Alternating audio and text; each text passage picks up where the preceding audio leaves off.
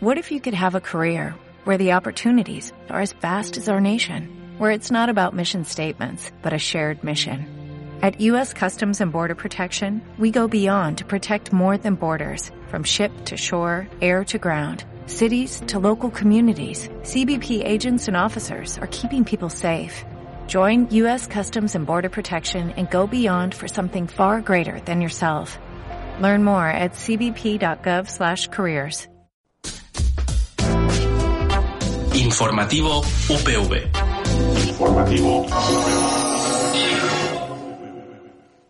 Los resultados del estudio sobre los efectos que la puesta en marcha de una nueva terminal de contenedores en la ampliación norte del puerto de Valencia tendría en la economía de la comunidad valenciana han sido presentados esta semana en la Universidad Politécnica de Valencia. Cabe recordar que la institución académica firmó un acuerdo que permitía al Instituto de Transporte y Territorio de la UPV estudiar los efectos y cambios que traería consigo dicho proyecto. Los datos del informe en unos instantes. Esos y los del último Salón Tecnológico de la Construcción, organizado por la Escuela Técnica Superior de Ingeniería de Edificación en el marco de CEBISAMA. Además, conoceremos las principales conclusiones de la tesis doctoral de Joaquín García Sentamans, graduada en Ingeniería de Edificación por la Universidad Politécnica de Valencia, que ha sido galardonada con el Premio de Ciencias Sociales Vicente Castellí Yasser, otorgado por el Ayuntamiento de Algemesí, por el trabajo sobre las excavaciones arqueológicas llevadas a cabo en la Basílica de San Jaume. Recibe un saludo de quienes vamos a estar acompañándote en este recorrido universitario y radiofónico. Sarisorio y quien te habla, Laida Frasquet. Es viernes 7 de febrero de 2020 y esto es informativo UPV en UPV Radio. Rigor y visión de futuro es lo que aporta el estudio realizado por la Universidad Politécnica de Valencia sobre los efectos socioeconómicos y ambientales que tendrá la nueva terminal de contenedores de la ampliación norte del puerto de Valencia. El estudio ha sido realizado por Jesús Domingo, Rosa María Puertas y María Luisa Martí, desde el Instituto de Transporte y Territorio de la Universidad Politécnica de Valencia, bajo la dirección de Vicente Esteban Chapapría, catedrático en puertos y costas de la Escuela de Caminos de la UPV. El estudio ha durado nueve meses y ha dado como resultado una publicación de 184 páginas. Vicente Esteban Chapapría. Las obras de ampliación se hicieron entre 2008 y 2012. Con posterioridad se cumplió lo que la declaración de impacto ambiental señalaba en cuanto a ese seguimiento necesario. Indico cuáles son las conclusiones de ese seguimiento y, por tanto, lo que ha sido la ampliación no ha generado efecto negativo adicional. Lo que se está tratando ahora y lo que se está hablando ahora es de creación de la nueva terminal y, por tanto, es una obra interior, una obra de rellenos, una obra de adecuación y de puesta en marcha de esa terminal y, por tanto, eso no puede tener efectos sobre las playas. Es la primera vez que Cámara Valencia, Confederación Empresarial de la Comunidad Valenciana, Propeler y UPV trabajan juntos en un informe. Escuchamos por este orden a Pedro Coca, presidente de Propeler, Salvador Navarro de la Confederación Empresarial y José Vicente Morata de Cámara Valencia. Para mí, como presidente del Propeler, es una gran satisfacción que Universidad eh, a la que durante muchos años he pertenecido y de la que me siento muy orgulloso, la Universidad Politécnica de Valencia, que la Confederación Empresarial Valenciana, que la Cámara de Comercio y que el Propeller hayamos sido eh, los promotores y que hayamos integrado todo este proyecto para que la sociedad valenciana pueda conocer sobre la base fiable de los datos y del rigor académico todas estas cifras, para mí es un motivo de satisfacción. Eh, es un informe de calidad, de rigor y de ética. Es un informe en el que se presentan unos números económicos, pero al final esa economía, esos ratios, se traducen en empleo, se traducen en Producto Interior Bruto y, desde luego, se traducen en una competitividad que en estos momentos la comunidad valenciana tiene, que tiene el puerto de Valencia básicamente por la localización que tenemos y desde luego lo que no podemos hacer es perder competitividad. Al final tiene que haber un posicionamiento positivo, con todas las salvedades que tengan que haber y con todos los cambios que se tengan que producir. Pero esto sí o sí, porque esto está pasando en todas partes. y la infraestructura principal ya la tenemos hecha, como bien se refleja en, el estudio. Eh, pero evidentemente yo no le voy a decir al político lo que tiene que hacer. Según el estudio, en 2030 el puerto de Valencia dará trabajo a 44.000 personas con un salario medio de 32.000 euros anuales.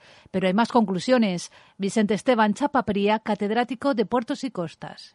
El acceso norte, tan eh, conocido como planteamiento requerido, existiera, podrían ahorrarse a lo largo de los próximos años una media de 15.000 toneladas año de emisiones de CO2 y, desde luego, se ahorrarían kilómetros recorridos y costes en términos de unos 20 millones anuales y un ahorro, por tanto, considerable en lo que son emisiones. Pero para que la ampliación llegue a buen puerto, queda mucho por hacer. De nuevo, Vicente Esteban Chapapría. Lo que existe, en todo caso, es una red viaria principal que es muy deficiente y unas mm, redes de ferrocarriles eh, que son, diría yo, mm, pues de prácticamente épocas de subdesarrollo. Este estudio responde a un acuerdo que firmaron las cuatro entidades en abril de 2019 y la universidad cumple con su misión, tal y como ha señalado la vicerrectora Marila Azulay durante la presentación. Investigar y generar conocimiento con calidad, rigor y ética, con el objetivo de impulsar el desarrollo integral de la sociedad y contribuir a su progreso tecnológico, económico y cultural. La nueva terminal de contenedores tendrá un muelle de atraque de cerca de dos kilómetros de longitud con calado de casi 20 metros. La obra supondrá una inversión estimada de 1.200 millones de euros y está en fase de anteproyecto. Sigues escuchando informativo UPV en UPV Radio. El cultivo de berenjena es uno de los 35 más importantes para la seguridad alimentaria mundial. Es por ello que aquí personal investigador de la Universidad Politécnica de Valencia trabaja para conseguir nuevas variedades más resistentes a la sequía y a dos de sus grandes enemigos, los nematodos y el hongo fusarium. Jaime Proens, coordinador del proyecto y director del Instituto Universitario de Conservación y Mejora de la Agrodiversidad Valenciana, el COMAB. Lo que hemos ido obteniendo son eh, materiales de berenjena que llevan introgresiones de especies silvestres, con lo cual esperamos que esas, esos materiales que llevan esos genes de especies silvestres eh, que viven en zonas eh, donde hay una alta sequía o semidesérticas, pues puedan contribuir a desarrollar ya variedades comerciales que sean eh, más tolerantes a sequía y, por tanto, adaptadas mejor a cambio climático. Para ello, el equipo del COMAB ha centrado sus esfuerzos los últimos meses en refinar el material genético. En esta nueva fase, pues eh, estamos suministrando ya materiales más refinados con menos características desfavorables de especies silvestres, como puede ser presencia de espinas, frutos amargos, etcétera, y por tanto son más fáciles para las empresas de semillas incorporarlas y utilizarlas para eh, obtener nuevas variedades comerciales. Además de su tolerancia a la sequía, estas variedades incorporarán otras propiedades de las especies silvestres, como su alto contenido en compuestos fenólicos de gran interés para la salud humana. De nuevo, Jaime Proens, coordinador del proyecto y director del COMAB. Estaríamos hablando de una nueva generación de variedades comerciales de berenjena que pueden tener, por una parte, una mayor eh, resistencia a sequía y una capacidad eh, o una mayor, mayor eh, eficiencia en el uso del agua y por otra parte que también pueden tener eh, mejores propiedades funcionales. Si se cumplen todas las previsiones, a finales de este año se dispondrá ya de semillas de estas nuevas berenjenas. ESCO, el Salón Tecnológico de la Construcción, ha cumplido su trigésima cuarta edición, una iniciativa de la Escuela Técnica Superior de Ingeniería de la Edificación de la Universidad Politécnica de Valencia y que se celebra en, en Cebisama, donde a través de diferentes ponencias el alumnado conoce las aportaciones científicas y la innovación más puntera de empresas y universidades en materia de construcción. Entre otras ponencias se ha presentado el proyecto Celere Cities, ciudades sostenibles, así como el proceso holandés para conseguir edificios con cero emisiones en 2050. Escuchamos primero al encargado de responsabilidad social corporativa de Vía Celere, Carlos Valdés, y después al profesor de arquitectura de la Universidad Técnica de Delft, Henk Bischer. Hemos querido acercar un poco nuestra visión de la sostenibilidad y la importancia para nosotros de contribuir a crear mejores entornos urbanos y ciudades más sostenibles. No solo como empresa o como sector, sino un poco como una colaboración, yo creo que de todos los agentes que intervenimos en una ciudad. We define the big problems, we make research and innovation, uh, develop new concepts, bring it also to practice, uh, and hopefully in a few years then we have the feeling like yes, the transition towards a, zero, a climate neutral housing stock, building stock is, is possible. En esta edición, el expositor de la Escuela Técnica Superior de Ingeniería de Edificación se ha dedicado a iniciativas emprendedoras, tal y como ha explicado el director de Exco, José Ramón Albiol.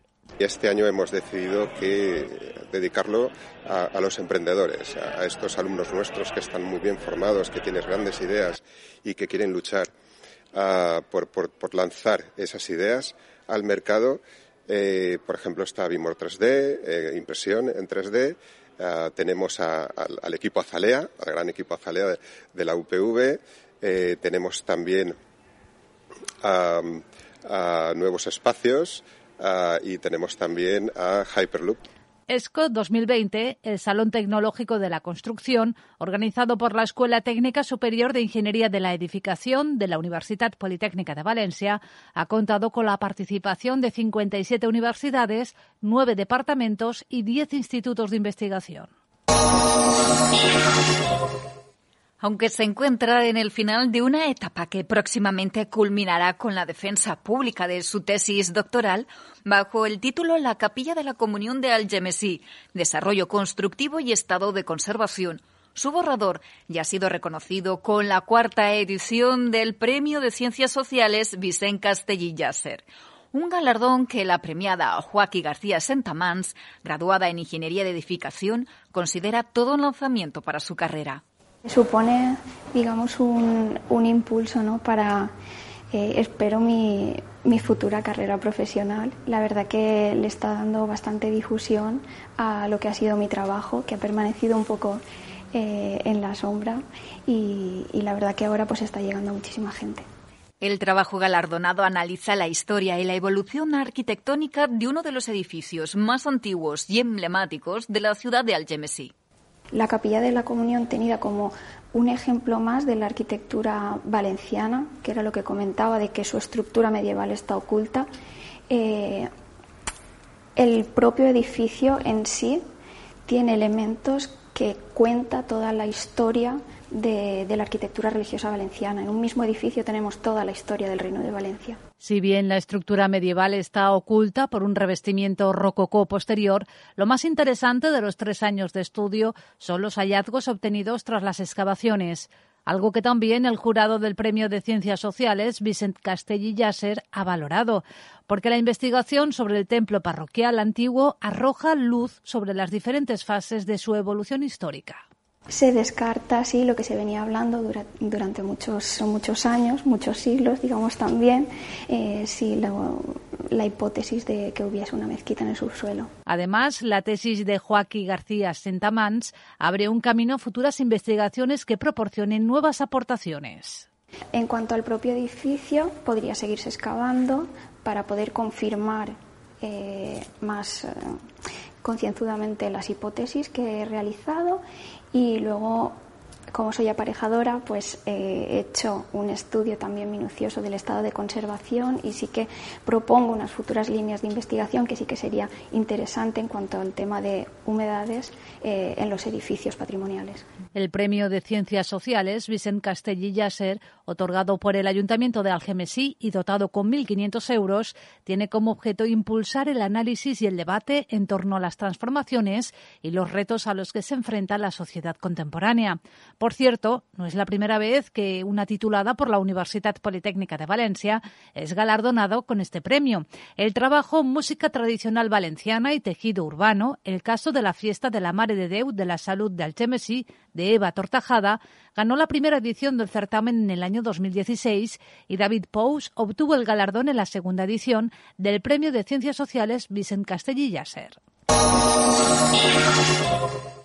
La Universidad Politécnica de Valencia ha acogido la celebración del Foro de Entidades en favor de la Infancia y la Adolescencia, un punto de encuentro donde se ha visualizado la labor que cada entidad lleva a cabo para ayudar a uno de los colectivos más vulnerables de nuestra sociedad. Este foro ha sido organizado por el Aula de Infancia y Adolescencia de la UPV y ha contado con la participación de 61 colectivos diferentes. Vicente Cabedo, director del aula. Lo que van a hacer cada una de ellas es ilustrarnos, mostrarnos el pequeño o gran granito de arena que hacen eh, en favor de la infancia. Es decir, van a exponer y es una forma de, visualizar, visualizar las acciones que llevan a cabo y sobre todo también quiero que vea el trasfondo, es decir, si se llevan a cabo estas acciones es porque, por desgracia, eh, necesitan la infancia de las mismas, por la pobreza infantil, por el maltrato infantil y por tantas violaciones de derechos que se producen. En este foro de entidades en favor de la infancia y la adolescencia han participado ONGs, asociaciones, fundaciones y otras entidades sociales dedicadas a la infancia y la adolescencia, así como empresas que han incorporado a este colectivo en sus estrategias de responsabilidad social corporativa o a través de sus fundaciones corporativas. Ángel Luis Campo, vicepresidente de la Confederación por el Mejor Interés de la Infancia. Somos una plataforma que hemos intentado dar charlas, jornadas, formación sobre temas de custodia compartida, sobre la problemática de los menores que acuden a los juzgados. Ahora estamos trabajando en una serie de problemáticas como puede ser el bullying, la violencia filoparental, los trastornos alimenticios. Queremos hablar también del coordinador de parentalidad. Tenemos un abanico muy grande de actuaciones en relación siempre a la infancia. Entre las empresas participantes cabe destacar la presencia de Alcampo, implicada en proyectos destinados a la infancia y a la juventud. Jaime Monfort, director del hipermercado de Aldaya. Nosotros llevamos muchos años, llevamos ya 12 años en España, la Fundación Ocean por la Juventud, y que consiste pues, en apoyar a todo lo que es la infancia y a los jóvenes también con exclusión social. Estamos contribuyendo en organizaciones y todo y participamos en muchos eventos para apoyar a estas personas. El Foro de Entidades en favor de la infancia y la adolescencia ha sido inaugurado por el rector de la UPV y la secretaria autonómica de Atención Primaria y Servicios Sociales. Sigues en la sintonía de informativo UPV en UPV Radio, conociendo lo más destacado de lo ocurrido en los campus universitarios de la Politécnica. Por ello, ahora nos trasladamos a través de las ondas hasta Gandía, donde sus alumnos nos acercan los últimos y próximos eventos a realizar. Volvemos con un breve resumen de lo que ha pasado aquí, en el campus de Gandía, con Rubén Salve, Mar García y yo, Elena Torres. Comenzamos. La exposición fotográfica La calle, organizada por la Asociación de Estudiantes Lux EPSG, se inauguró el pasado 30 de enero y siendo esta su segunda semana, está teniendo una gran acogida. La temática de la exposición se eligió tras un sondeo en redes sociales en el que el más votado de los temas propuestos fue Street Photography. Efectivamente, recordamos que la asociación Lux EPSG está formada por 21 alumnos de nuestro campus y su pasión por la fotografía es lo que más les une. Además, organizan charlas, exposiciones y talleres sobre temas relacionados con la fotografía, tanto digital como analógica. Si quieres conocer más sobre esta asociación, puedes contactarles vía Instagram, arroba luxepsg. El tercer encuentro Música, Sonido e Imagen, que se celebró ayer 6 de febrero, tuvo muy buena acogida.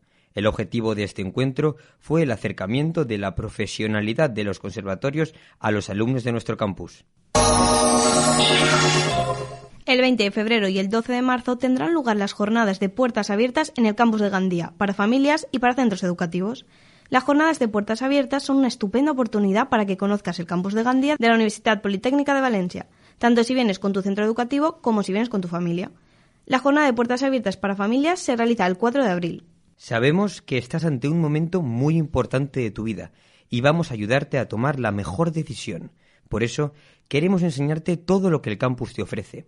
Y lo más importante, nuestra oferta formativa, una de las más destacadas en su campo en el ámbito internacional. El pasado fin de semana nuestro campus volvió a ser sede de la Global Game Jam, el maratón de desarrollo de videojuegos de ámbito mundial. Durante 48 horas los asistentes formaron equipos para crear un videojuego a contrarreloj. Hemos podido hablar con algunos de sus participantes. Pues la verdad es que para ser la primera Game Jam que hice estuvo bastante bien, el ambiente era muy bueno, la organización fue muy buena desde el principio, en el primer momento eh, todos los organizadores nos ayudaban y nos decían si teníamos alguna duda o si queríamos algo y tal. Y la verdad es que yo repetiría porque fue una muy buena sensación y con el, el equipo también me lo pasé muy bien. El 4 de marzo se celebra en nuestro campus el Trash Good Film Festival este festival de cortos se orienta hacia el cine de muy bajo presupuesto, casi vacío de pretensiones y rodado en tiempos más bien ínfimos. Para poder acceder a la candidatura se deberá presentar el corto antes del 27 de febrero enviándolo al correo trashcutfilmfestival.gmail.com y para saber todas las bases del concurso os podéis meter a su Instagram arroba trashcutfilmfestival. Y esto es todo lo que ha sucedido esta semana en el campus de Gandía. Muchas gracias por vuestra atención y gracias a todos los que han hecho posible este programa. Rubén Salve, Mar García y Elena Torres. Y en la parte de realización, Richard Correa. Muchas gracias. Llegados a este punto del informativo UPV en UPV Radio, es momento de adelantarnos en el, en el calendario y conocer la agenda universitaria prevista para los próximos días.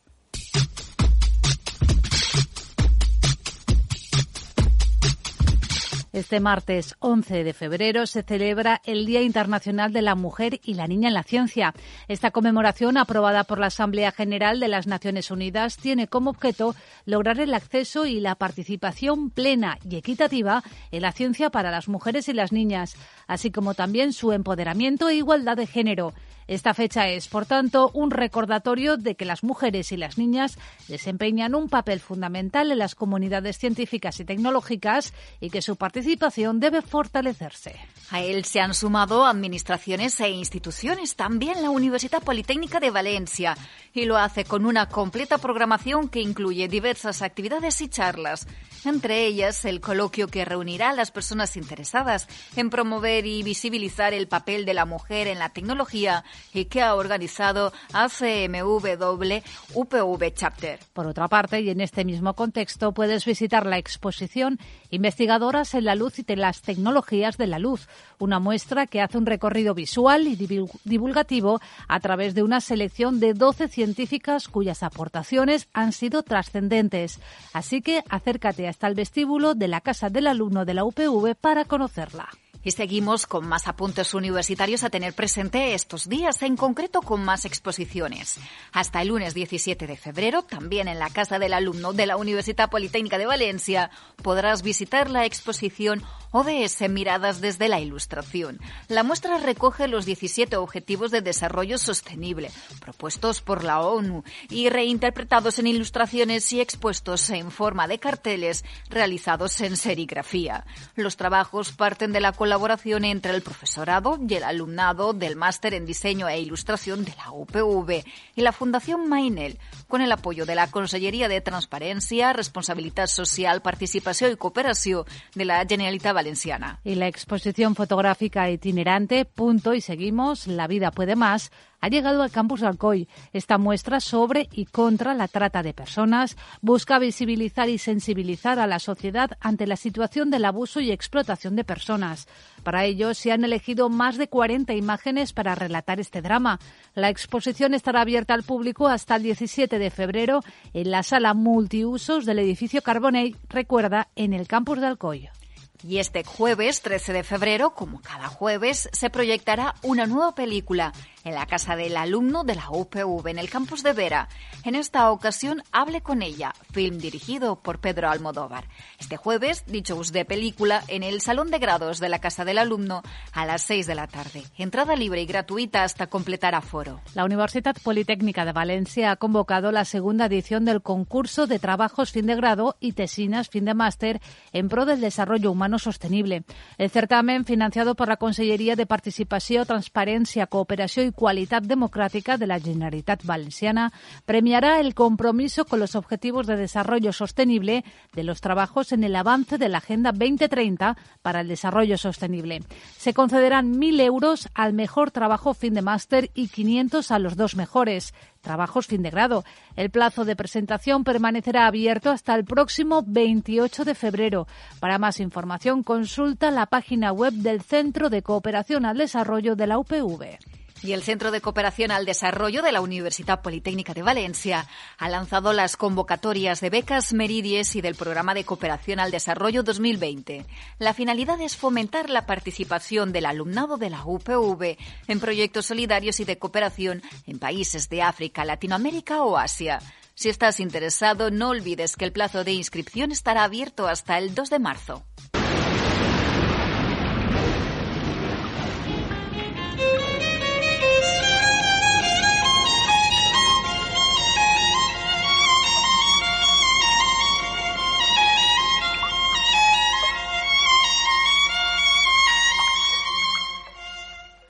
Aunque los termómetros alcanzaron el martes una temperatura histórica de 29 grados centígrados en Valencia para un mes de febrero, las máximas bajaron de forma notable hasta 10 grados de golpe al día siguiente dejando valores térmicos más propios del mes en el que estamos. Situación que se ha generalizado durante estas jornadas y que será la tónica del fin de semana, que llega con intervalos nubosos con probabilidad de precipitaciones mañana sábado, sobre todo en la provincia de Castellón. El viento soplará de componente variable flojo. Para el domingo no hay previsto cambio alguno, si bien se producirá un descenso de las temperaturas máximas y predominarán vientos del oeste y suroeste. Es una información de la Agencia Estatal de Meteorología.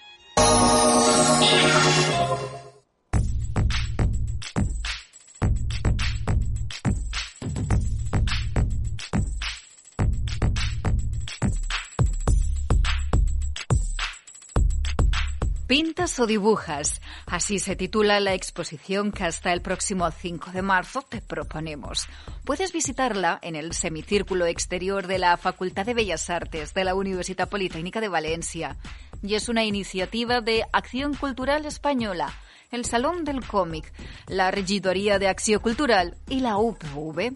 Pensada para espacios abiertos, la muestra se presenta como con un diseño atractivo, favoreciendo la interactividad de las personas con las obras.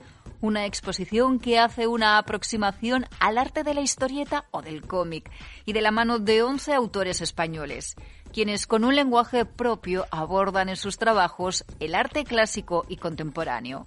Comisariada por Jorge Díez, la muestra coincide con una nueva edición del Salón del Cómic de en Valencia. Esta exposición que está pensada específicamente para este tipo de soporte y para estar en espacios públicos, trata de, hacer algo que hace el pajarito de Max de Rey Carbón, que empieza aquí que es tirar de un hilo, de un hilo eh, que, hay muchos en la exposición y que, pretende eh, que cada espectador eh, se convierta en alguien que crea también su propia exposición a partir de aquello que le interese más y de los diferentes hilos que se pueden encontrar aquí a partir de las numerosas viñetas, historietas y, fragmentos de álbumes que la integran, ¿no?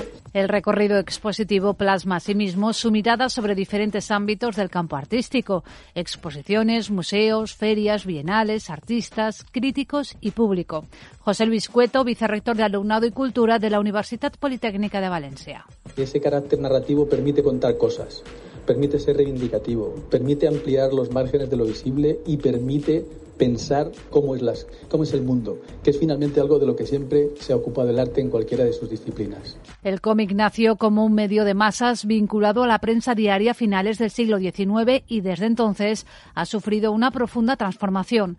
Durante tiempo fue un sector plenamente integrado en las industrias de la cultura dirigidas al público infantil y juvenil y con cierta cuota del mercado editorial para adultos en el campo humorístico o satírico. Tras las propuestas del cómic underground norteamericano y la vitalidad de algunos autores y editoriales europeos, en los 80 se abrió camino en nuestro país a través de fanzines, autoediciones y pequeñas editoriales independientes. Pablo Auladey, Premio Nacional del Cómic 2016. El cómic es como un enfermo imaginario, ¿no? Eh, siempre está herido de muerte, siempre está al borde de tal, pero bueno, aquí estamos celebrando eh, no su sepelio, sino otra, otra fiestecilla más alrededor de unas páginas y unas viñetas. pintas o dibujas. Un paseo por el arte de la mano del cómic hasta el 15 de marzo de 2020 en el semicírculo del exterior de la Facultad de Bellas Artes. Con esta propuesta concluye Informativo UPV. Recuerda que puedes seguir estas y otras noticias en la página web de la Universidad Politécnica de Valencia y también ponerles imagen a través de UPV TV. Como siempre, gracias por estar ahí, escuchándonos. Buen fin de semana. Adiós.